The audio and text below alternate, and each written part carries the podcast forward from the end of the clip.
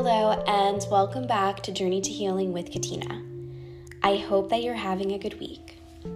In last week's episode, we covered one of the sutras from book 1, which talks about the 4 locks and 4 keys. We talked about the first 2 locks and keys in last week's episode. If you did not listen, I'll give you a little synopsis. So in Sutra 33 in book 1, we are told, by cultivating attitudes of friendliness towards the happy, compassion for the unhappy, delight in the virtuous, and equanimity toward the non-virtuous, the mind stuff retains its undisturbed calmness. And so last week we focused more on the happy and the unhappy, and I said that at any point in time, we are bound to run into the 4 locks. And so having the 4 keys to open the lock is key to our personal freedom and peace and joy. That being said, I'm going to focus on the delight in the virtuous and equanimity toward the non-virtuous part of the sutra. So when we think of virtues are traits that we wish to aspire to be or to have more of in our life, such as patience or strength, courage, being reliable. The very definition of virtuous means that you're showing high moral standards. The question might be, well, being virtuous is a positive thing, so why would that be a lock? Well, the reason why it's a lock is because we all have virtues. We might not always see the virtues in someone that we may not particularly get along with. So are we able to recognize any virtuous traits in a person that we may not necessarily see eye to eye with? There must be something that they exhibit. Kindness, patience. Then the other part of the lock is that if we not only focus on the virtues in others, but we surround ourselves with these virtuous people, then we ourselves can grow and exhibit these traits ourselves. Kind of like no one wants to be around someone that is negative. Positivity and virtuous traits are contagious. When you're around someone that loves to help others, you want to help others too. And this brings out the good in you. All these traits are beneficial to you and to others and harm no one. And so by finding delight, appreciation, and a joy in bringing out those virtuous traits in each other, we can grow ourselves. And this can be done through working with people. There's different ways of developing virtues, study, contemplation. But the more we take part and celebrate these traits, then the more that they become part of our lives and bring us joy.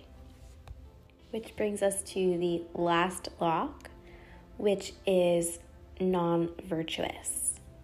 In some translations, instead of using the word non-virtuous, they used the word wicked. So I wanted to dive into what we mean by non-virtuous. Sometimes when we think of non-virtuous traits or sins, as we would be told in religion, we might think of extremes such as murder. Murder is not virtuous, but being non-virtuous, we actually do on a regular basis, And it's something that we might often do without even realizing, such as gossip. It's anything that can cause harm to others and even harm to ourselves. Lying is another form of being non-virtuous, or harsh words. What happens if we are confronted with someone who is non-virtuous? And at some point in our life, we have been around non-virtuous acts or something that just does not feel right. Often when we feel we are victims of injustices, our reaction might be anger. This is a natural reaction, but the key to unlocking the non-virtuous lock is equanimity.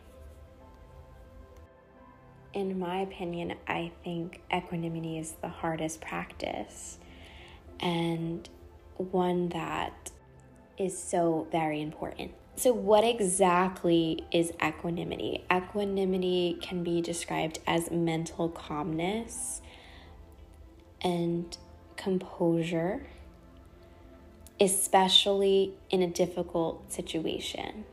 I always think of the ocean when I think of equanimity, because when we get riled up with something that's bothering us, that's when the waves are crashing in and they're loud and there's rip currents and it's this full force. And then after the storm settles, the water can be really still.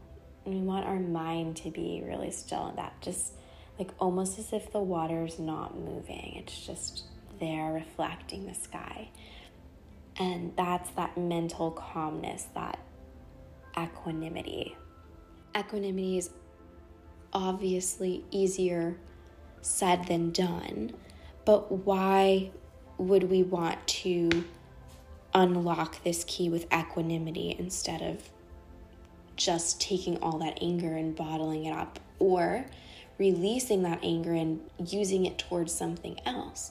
Well, anger doesn't get us anywhere. It not only affects our mind and causes the waves to come into the shore really harshly, but it also destroys our energy and physically can weaken us.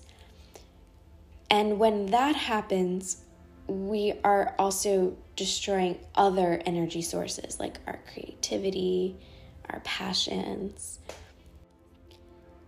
So if we react with anger, we not only have been harmed by this non-virtuous act, but now we are harming ourselves with our anger and harming anyone else that comes into contact with us with our anger. So the key is equanimity. I just want to say that equanimity doesn't mean that we ignore this non-virtuous act and pretend like it doesn't exist. But equanimity is not letting it disturb our mental state and having this reaction. So we can choose not to engage in non-virtuous behavior without having an uproar over it.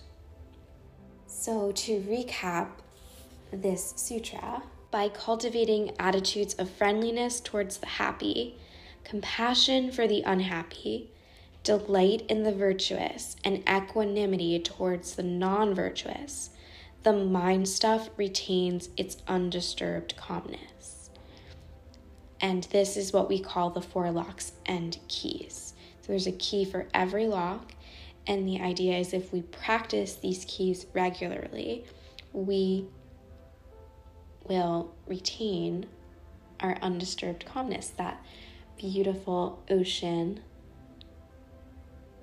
a body of water that's calm and settled and not disrupted by anything or anyone.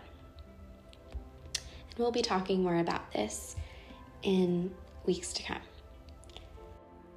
As always, thank you for listening. I hope you have a wonderful week. Namaste.